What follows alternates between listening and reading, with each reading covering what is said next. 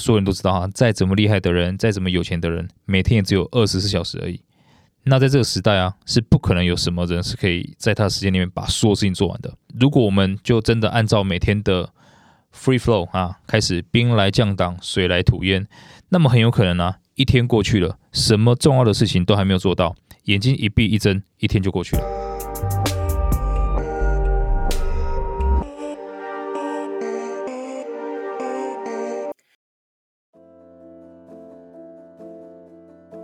Hello，各位听众，大家好，现在是十一月二十六号的礼拜五下午三点四十七分，欢迎收听深 V 一口气。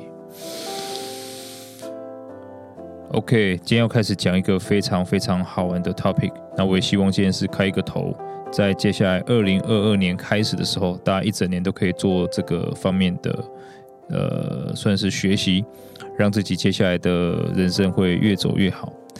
那这个 topic 呢，就叫做效能。谈到效能呢，其实大家会想到效率两个字，然后可能会联想到很多什么三招让你提升效率啊，十个习惯让你焕然一新啊，这一种很多的小，比如说呃 tips 啊这种等等的。那这些 tips 大家看到的时候一定会想保存一下，对吧？就总觉得自己会用上，要养成好习惯。可是呢，如果我现在要大家去思考，好，去回想一下。你们应该会不知道自己已经存到哪里去了，或者是你也忘记它里面写什么了。那其实这首先第一个问题就是啊，呃，资讯跟知识的差别，因为我们心里面没有一个完整的框架，知道说哪些地方可以放这些讯息。那希望呢，也是借由今天的这个呃简单的开头哈，让大家可以有个比较完整的理解。那以后呢，再看到这些东西啊，就可以比较有效的吸收。那再进一步的去进行系统性的学习规划，还有落实，一直到我们产生结果啊，产生我们人生的正向循环。我发现啊，其实每个人哈，不管在什么时候，一定都有一些目的是想要达到的。即便是什么都不想做的人，哦，希望没人打扰自己，让自己安心的耍废。那我自己也有这种时候。所以效能的目的啊，它不是说哦，我就是要让你每天都好像打鸡血一样，不要耍废啊，而是即便你想要耍废的时候，你也可以有效的耍废，然后耍废的更踏实，更加的充到电。所以呢，每个人的目标会不一样，然后呢，同一个人在每一个时期的目标也会不一样，所以这就很有趣了。大家都知道不一样。但又常常因为想要跟别人一样，然后就导致很焦虑。不过这也是有目标了。那因为目标无所不在啊，所以呢，可能有很多很大机会一直在变。那因为这样子，我们要去打造一个完成目标的系统就很重要了。所以它不应该是我减肥有一个体系，我要追求高薪有一个体系，然后我要增进家庭的和谐又有一个体系。这样子的话，每个人只有二十小时，它是没办法完成的。所以这个无论是什么目标，都可以应用得上的方法论。我就取名叫做个人的效能系统，那它又可以适用于各种类型的目标，那并且是一个系统性的方法，可以让大家很好的落实，并且呢，可以确实帮助我在各个领域里面都可以用更短的时间。更少的精力去达到目标，或者是达到更好的成果。那因为其实我自己在从高中开始啊，就对这一类的事情很有兴趣啊。那真正的启蒙其实是我妈那个时候买给我的一本书，因为我刚从一个乡下的学校进到台南的第一志愿，那看到很多人他们就每天都玩，成绩都比我好很多。我反正就是常常考得很烂就对了，但是我明明拼读得很认真啊。所以呢，妈妈看到我这样子，就给我买了一本书。这本书的书名叫做《搞定一切还有时间玩》。那当然了，后来我发现，其实我跟那些人差距是在于智商的不一样哈，我智商比较低，好，可是呢，还是可以在有限的智商之下做很好的提升。所以呢，我当时很喜欢搞定一切，还有时间玩的这个概念，然后就开始啊，呃，越挖掘越深，然后越用越广，一直到十几年后的现在啊，我其实认为这整个体系还有很多很多可以学的地方。到目前为止，我的探索的成果，还有已经打造出来的这些。蛮实用的方法论哈，也已经让我可以觉得有很不错的取得很多很多不错的成果了哈，在我的事业啊、家庭啊，甚至我的呃财富啊、我的关系啊等等，还有健康，所以呢，这些方法呢是被很好的哈应用到我的工作、团队、家庭、学习、健康，还有像财富各个领域，也让我可以在这些基础之上，呃，每一次都在上一个基础之上不断的进步，不会说重新再来。所以大家可以去想象一下，你们在开始一个新的专案或新的学习的时候，呃，如果你每一次都有那一种哇，我要重新开始那种感觉，那其实就是呃，你没有在上一次的积累之上再去做提升，那这样的话其实会很累，所以要开始找到每一次学习或者是每种类似重复状况的共性。那在这样基础之上，去找到它的规律，然后有善用这些规律啊，形成工具啊，形成方法，形成习惯。所以呢，借由不断的应用这些方法，它可以让我不断进步。那比起以前，我可以越来越轻松，然后我的产出也越来越多，并且越来越开心。啊，大家一定要注意啊，开心是一定要放进来的。因为高效能的人生啊，在可能比较好的定义里面，它就不只是可能事业上、财富、财富上的成就而已，也要把个人的健康、幸福、家庭考虑进来。因为我相信每个人重视的不一样。我见过有人把家庭摆放第一的，其实我自己就是这样的人。那也有人是事业摆放第一的，有人是觉得朋友就是第一的。所以呢，我们都要先知道说，到底我们很重视什么，从什么我们真正重视的开始追求，确保我们把时间、资源。不用放在什么对的上面啊，而是放在我们重视的方向上面。那否则你就会一直脱节，就是你发现你大多时间在做的事情，跟你真正重视的是不一样的，那你的产出就不会是你要的，那你就觉得非常非常痛苦，非常非常无力了。比如说很多人他觉得自己在为了家人而努力工作，但是小孩不体谅他。所以这时候大家听出来了，他希望小孩可以跟他有很亲密的关系，但他的时间是放在工作上面。那为什么好不容易哇有了一些成就，结果老婆却要跟自己离婚了？或是为什么终于到了享福年纪，哇，却发现得了癌症等等的？所以呢，其实啊，这个效能的第一个要素就是你要开始收集，并且可以不断的探索我们自己的长期愿景跟目标。你希望可以让小孩跟你有很好的关系，但是你又必须被迫可能为了生存啊去工作。好。那当然，短时间没有办法改善，那就要去想，我应该做一点什么，可以开始慢慢的，至少在三年后、五年后，不要再这样下去。肯定有一些方法可以做的，而不是就每天这样抱怨。所以呢，我们开始去探索自己的长期目标愿景，然后自己最重视的事情。所以它会分成两端哈，一个就是我们的愿景线，另外一个就是我们的底线，也就是原则跟价值观。所以举个简单例子啊，一个叫做我想要什么，这就是愿景。那为了实现这个愿景啊，我可以去做什么事情来达到？那以及绝对不要做什么事情来达到，这就是原则跟价值观。所以，假如今天我想要变亿万富翁，我可以借由努力的工作去达到，那我绝对不能够借由抢银行去达到。那这个东西就是我的底线。所以大家一定要先清楚哦，我想去哪里，以及我的底线在哪里。可是你发现，当我们如果每天只有刷手机的话，你会变成很随波逐流。今天我想要那个名车，后天想要那个手表，在大后天我想要穿那个大衣，在大大后天我想减肥。那这样其实大家都没有去想到底自己喜欢什么，呃，会变成是每天都在追求一些很短暂的东西。那这样子的话，你会一直在浪费时间，然后没有办法在任何一个方向有任何的积累。好，所以现在因为是资讯真的太发达了哈，所以很少人可以有时间去想自己要什么了。先撇开社交媒体了哈，学校会告诉我们成绩很重要，热门科系很重要，毕业出路很重要。那出了社会呢？哇，刚刚讲那些社交媒体啊、新闻杂志啊，会告诉我们房子很重要，你要高薪很重要，名车很重要，很美好哈，跟模特一样的身材是很很必要的，对吧？那就让大多人错乱，因为我们也知道，其实你也不会把你丑陋的那一面放到 IG 里面，所以别人肯定也是放他觉得最好的那一面出来。但是你会误以为他就那就是他的日常生活，那这样子误会就大了。你会开始追求一些可能甚至不存在的那些美好。所以呢，那些没有去思考过的人就觉得那样才是好，那就觉得说哇，我好像怎么做都做不到，结果就开始焦虑啊，失去动力。那也就是说啊，在当下的环境里面哈，其实现在真的可以看到，大多的人都是连他中长期目标都是没有的。大家知道自己要努力工作赚钱，想去度假，但是当他碰到可能需要更多钱，或者是很讨厌自己工作的时候，他要不就干脆叫自己不要想太多，要不就告诉自己，哎呀，这就是人生啊，反而不会去思考说，诶，如果我希真的希望可以赚更多钱，我真的想要远离这个不喜欢的工作的话，那么我应该开始做点什么事情，不是那种身边的人问一问，然后就说，啊，你认命就认命了。好，而是真的可以去系统化的找到相关领域的专家去咨询，找到你想要前进的那个领域里面的线上课程啊，或者科系啊，去咨询一下应该去学什么，然后朝那个工作去学习，好，让自己可以在几十年后啊，或几年后，好，去转换跑道。不然的话，大多人就会觉得说，哦，就是不断说服自己啦，啊，反正我是电机系毕业的，反正我是医学系毕业的，我就一直在科技业一直当医生下去就好了。好，所以就这样子慢慢的开始探索目标，我们就可以在所谓的战略上节省大量的时间精力。因为其实大多人会呃不要想太多，是因为第一个想这个真的很痛苦，因为没有标准答案。我们受的教育就是要标准答案的。但如果我们可以去想这个的话，你会发现后面你很多事情是可以不用去做的，但就是因为你不肯想，你就会被迫去帮老板完成梦想。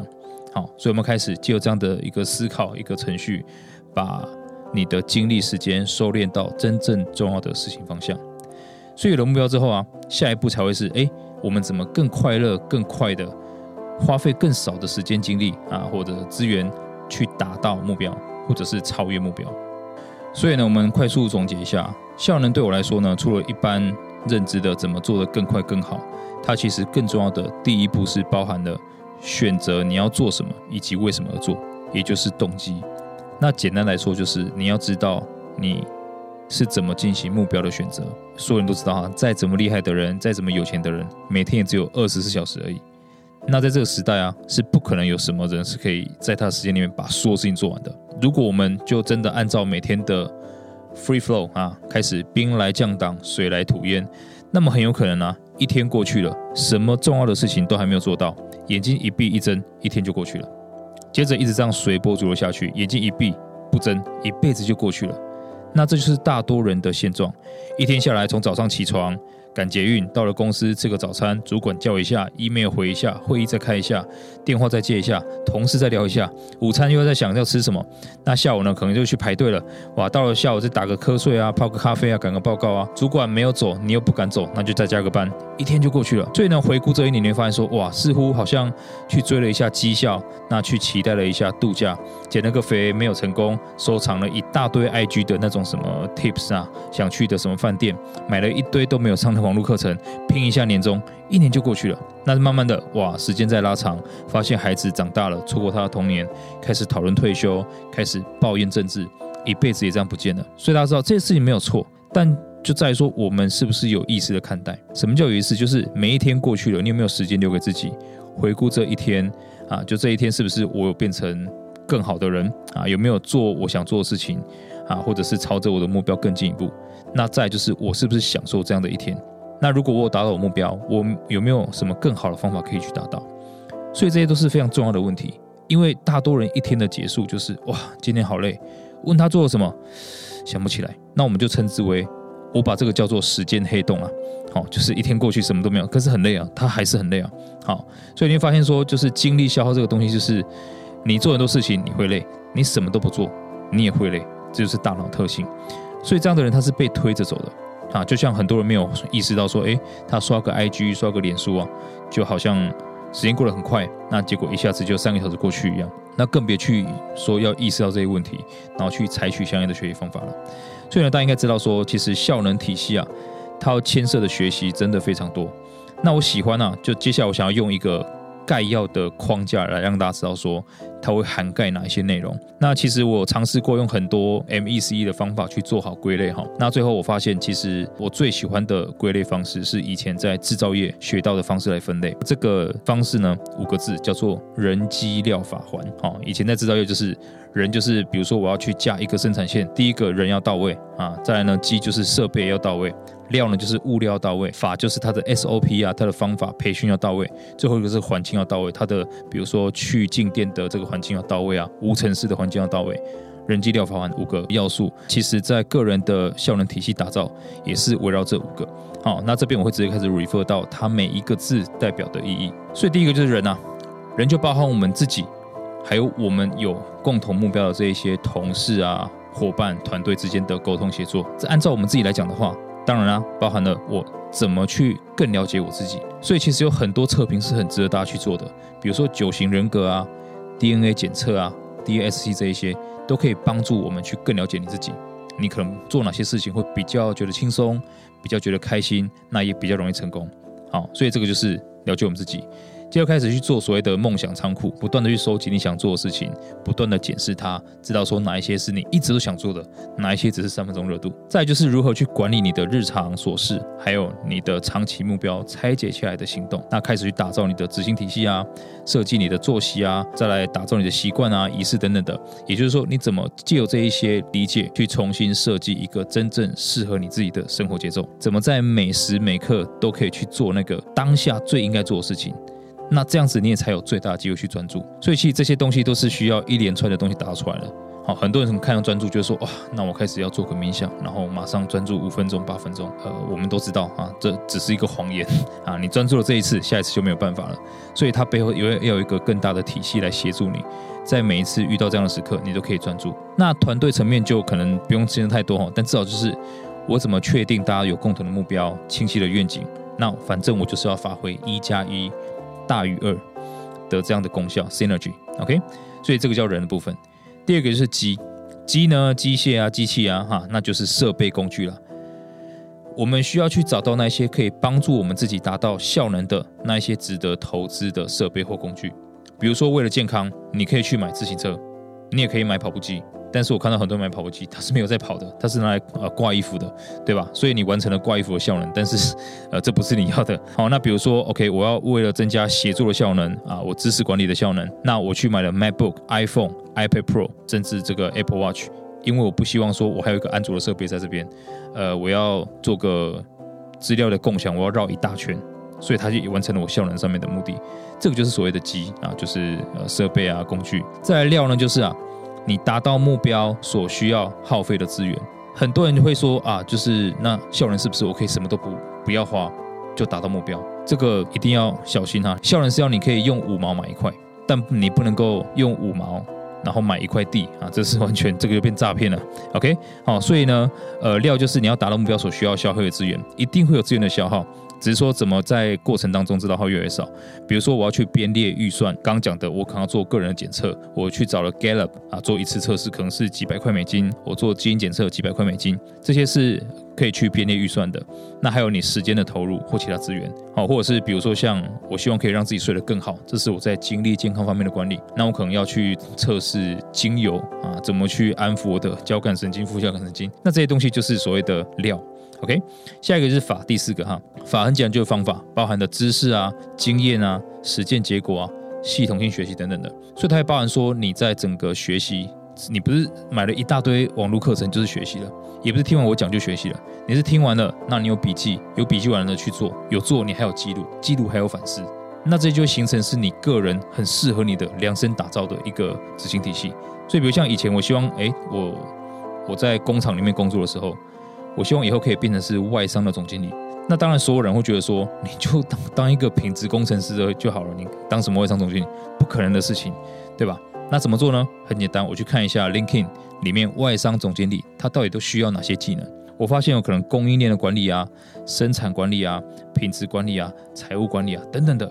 那我就开始围绕这一些，我去找到其他的课程开始去学习了。OK，所以这就是呃，我要开始打造我的目标，我要学习的东西。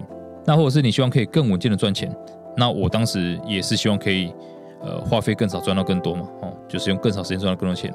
我开始学习投资，哦，那到最后接触到价值投资，或甚至呢，希望可以，呃，我希望可以提高我的思维层次啊。我开始接触像活学啊，像是呃金刚商学院啊，或像圆桌啊、Money and You 这一类的课程。所以一样是找到你的资料去学习很好的方法。那再来环就是很重要，这个就是环境啊，我们要开始有意识的去筛选。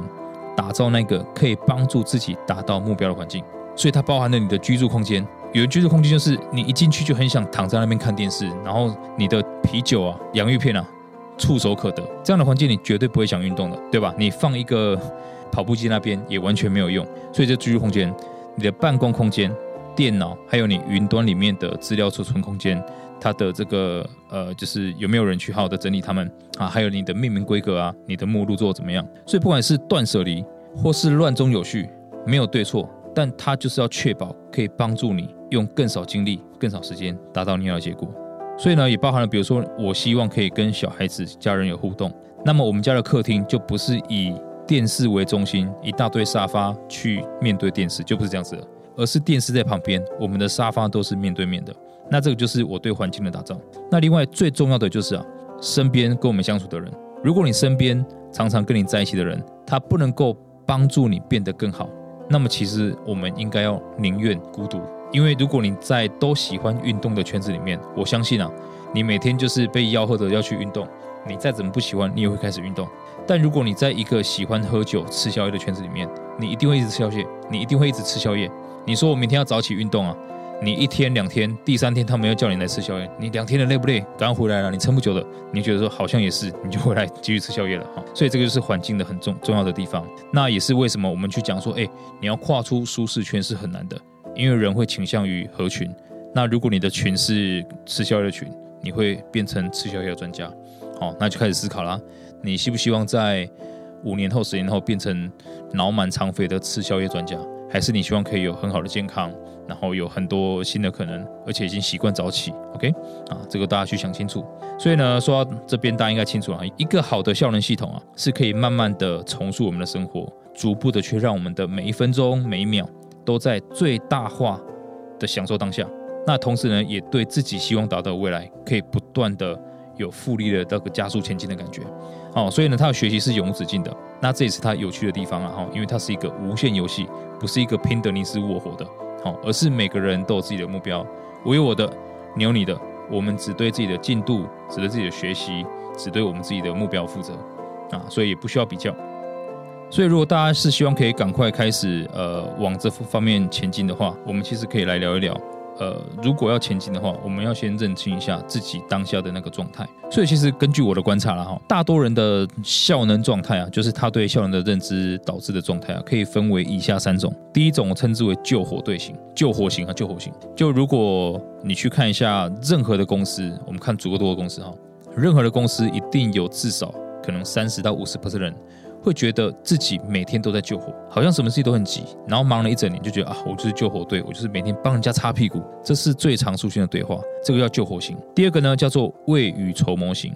那未雨绸缪就是他其实是并没有要让事情变得更好，但他在为了防范未来做准备，所以他等于是一个避免去挖未来的坑，或避免未来的坑造成伤害。这第二种哈，所以第一种是现在有坑开始往下跳或开始填坑了，第二种是对于未来会有一些坑的预期，他要避免挖坑。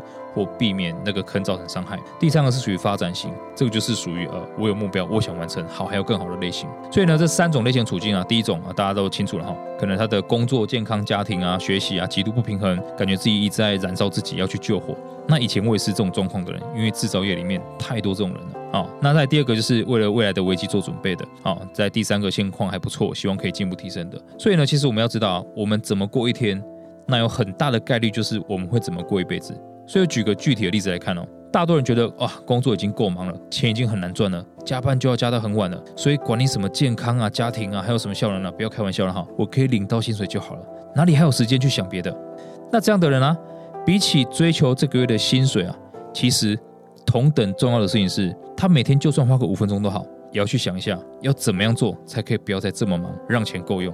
不然的话，会一直处于这一种救火的状态。如果短期薪水高不了，那能不能至少先想办法提高一下效率，让工作更快完成，或至少改变一下作息，或少喝几杯酒，或少刷少刷一点手机，好，或者是去思考分工啊等等的哈。反正呢，这个是在救火处境的时候要做的思考。那再来往下哈，你会看这样的人，他会也会开始慢慢挖未来的坑，他需要未雨绸缪。怎么说呢？因为这样的人如果他一直下去啊，健康越来越糟糕。老婆小孩，你失去童年，没有相处，没有感情了，不理自己了。小孩长大会有青春期的叛逆，那现在都没有时间相处吗？到时候呢？哇，老婆肯定也只有吵架了。所以呢，现在就要开始有这个未雨绸缪的规划，不然的话，你会看到这个洞是会越来越大的。好，所以要开始对家人好一点啊，多注意健康，每天给自己三十分钟运动，或至少好好吃饭。好，所以大家可以看到，一个是重要紧急。一个是重要不紧急，最后就是发展型，OK，那这个才是真正重要又不紧急的事情了哦。所以如果你短期之内改变不了收入，也换不了工作，那么现在可以开始做什么啊？去让你未来三年、五年后可以跟现在不一样。那我们自己有没有去探索真正希望的理想生活什么样子？哦，有没有人是这样生活的？他们是怎么做到的？那再就是你希望以后如果没事可以没事做啊，有钱花，还是你希望以后可以可能每天享受工作，也不用担心收入？所以反正就是依照不管你的目标是什么。都要去思考一下，你现在做的事情能不能帮助你达到那个目标？如果可以，继续做；如果不行，你最好开始改变。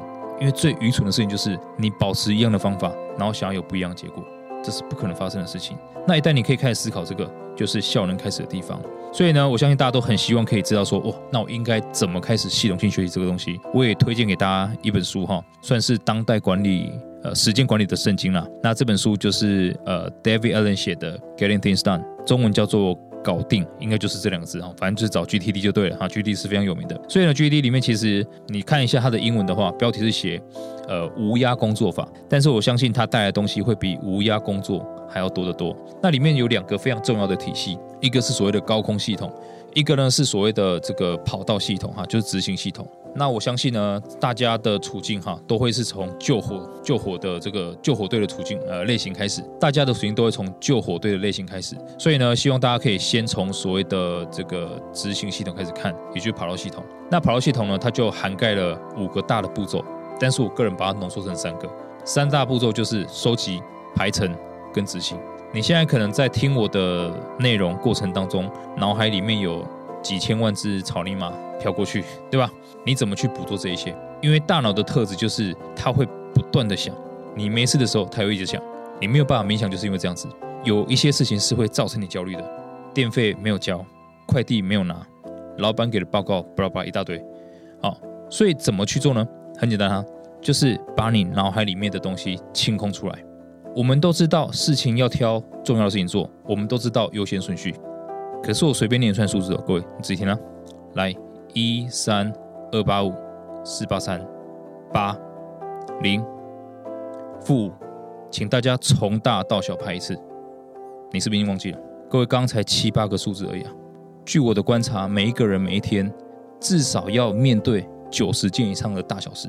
如果刚刚七八个数字你都没有办法从大排到小，我们凭什么认为我们可以每天非常清晰的去排出那九十件事情的优先顺序？所以，我们大多状况就是。兵来将挡，水来土掩。谁来到我的面前跟我讲什么话？谁打电话给我，转移了我的注意力，我就会做那件事情，而不会去做我真正应该做的最重要的事。所以这是收集的第一个重要的目的。你要把所有的事情全部从你的脑海里面啊，奇怪的地方啊，拉到你眼前来，你才有机会去判断它的优先顺序。这第一个。所以呢，第一个就打造收件箱，你会有一个收集，那个 inbox，这 inbox 来自于你大脑里面的事情。老板交办的，你突然想到的，或者是你写在其他地方的，全部在一个地方。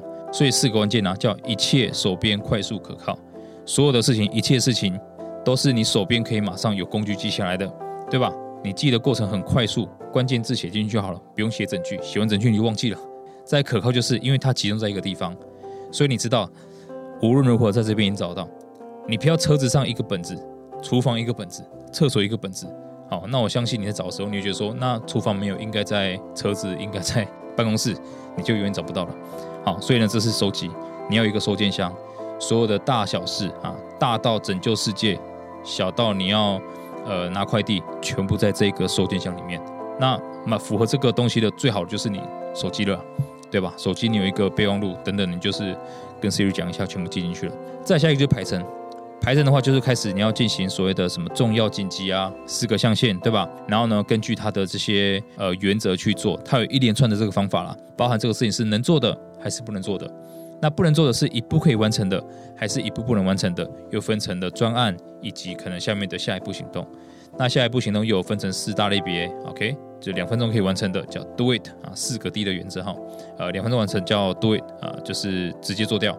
你要喝个水，两分钟完成做掉它。不用再放到清单了，你放到清单的时间都比你去喝水还要 还要还要久。好，所以两分钟以内的把它做掉。第二个是你可以呃叫 delegate，你去指派其他人做。如果其他人做会比你效益更高，就给别人做。啊，给助理就给助理做，给专家就给专家做，不要自己去硬干，对吧？再第三个叫 defer，你不用现在做的嘛，就是你可以延后。在第四个叫 delete 啊，就是不重要的把它 delete 掉。那所以经由这样子的流程下来啊，到最后你会发现说你管理的。就是只剩下两个东西而已，一个叫日程，一个叫清单，就这么简单。好，所以大家可以去看一下那个东西哈，因为你 defer 完就有什么情境清单呐，啊，它基本上可以百分之八九十的达到你在事上面的管理。我相信啊哈，所有人只要你可以管理好每天面临的琐事，那你的生活基本上会有百分之八十的那种就是压力会不见啊，剩下就是管理好那种关系啊、你的情绪啊、你的健康了。好，所以先把事情这些事情管好。OK，然后接下来我们开，再开始去管你的空间啊，你的物理空间的讯息，你的资料怎么放，你的健康等等的。好，所以大家可以从这一件事情开始啊，就是 GTD 里面的执行系统开始。那在接下来内容，我们会不断的跟大家讲哦，怎么去一步一步的把你的效能体系打造出来。OK，所以呢，今天内容比较多啊，但是我相信呢是呃没有什么尿点啊。那也希望大家可以现在拿着你们手上满满的笔记，那可以开始一步的一步一步扎实的执行。OK，今天就到这边啦，谢谢大家，拜拜。